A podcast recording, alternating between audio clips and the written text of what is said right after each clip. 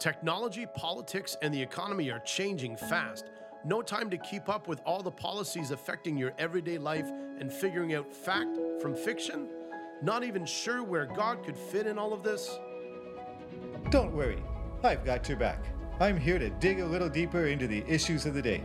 And most importantly, to show you the spiritual principles and solutions we can use to rise above it all victoriously for your family's success. Stay tuned as we discover God's plan for our life on earth as it is in heaven.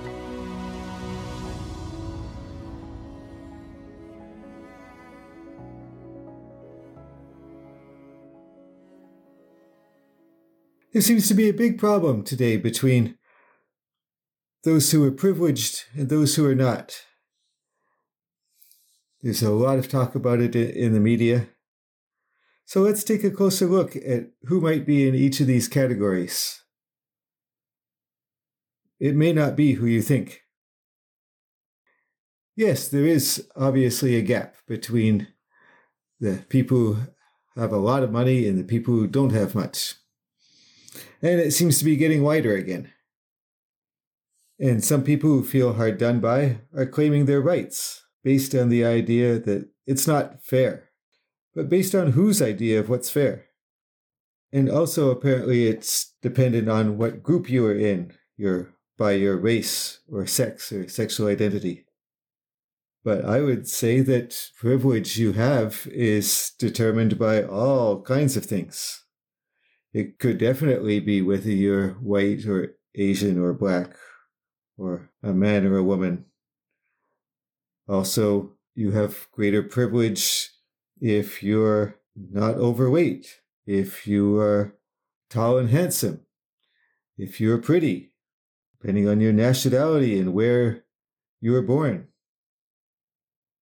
I was just seeing a TV series on the best kind of parenting. It was a competition in the disciplined style of parenting was voted to be the best.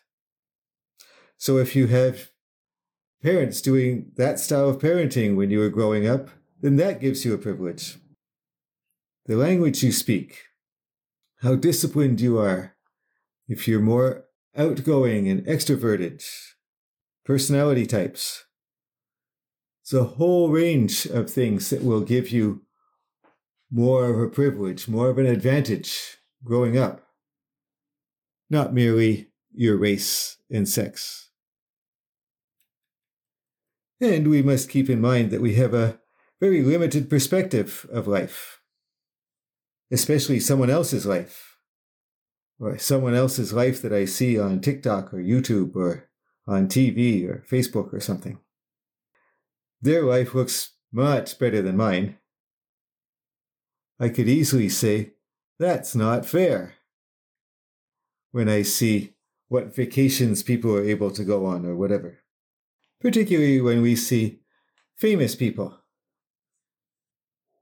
Take Keanu Reeves, for example. He is influential, wealthy, handsome.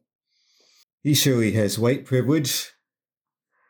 Was life fair to him? What privilege did he have growing up that I didn't have? I took a quick look at his background. By the age of eight, he'd lived in four different countries. By the age of 16, he'd had four different dads. He was dyslexic and so struggled in school. He was expelled from a high school, and since he wasn't so good in academics, decided to be a hockey goalie, and he was apparently accomplished until he got injured and couldn't play, dashed his NHL dreams. His dad was a Chinese Hawaiian. He was born in Lebanon, went to high school in Toronto. Does it still sound like he has white privilege? Does it sound like, oh, that's the kind of childhood I wish I had? He has privileges now, for sure. Was life fair to him? Who's to say? But would anyone say he had a privileged youth and unfair advantages growing up? Hardly. But he made choices. He's still making choices. He has a reputation of being particularly generous and kind with crews he works with and charities. If those early experiences formed who he is today, did I have a responsibility to remove those challenges? If he'd made less helpful choices growing up, did he have the right to expect me to make up for those choices so that he could still become a multimillionaire? Maybe we need to take a second look at what we think about fairness. Keeping in mind what God said to Job when Job was arguably treated unfairly. God asks him, Where were you when the world was created? In other words, what perspective do you have on what is right and what is fair? And in all of that, we can thank God that we live in the 21st century, that we have this privilege of living now. This is when He brought us into the world.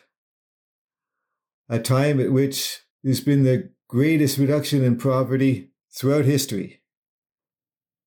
And I'm sure there are many other privileges that we can list before God that we are thankful for. And then we can thank Him for the hardships that we've been through that have strengthened us, made us stronger, made us who we are today. Then we can ask God what we can do with those privileges that He's given us, with those strengths that we've built up from the gifts that He's given us. And go out and have a great day in thankfulness and His power and love and strength. If you are presenting your body as a living sacrifice and allowing Holy Spirit to transform your mind, congratulations.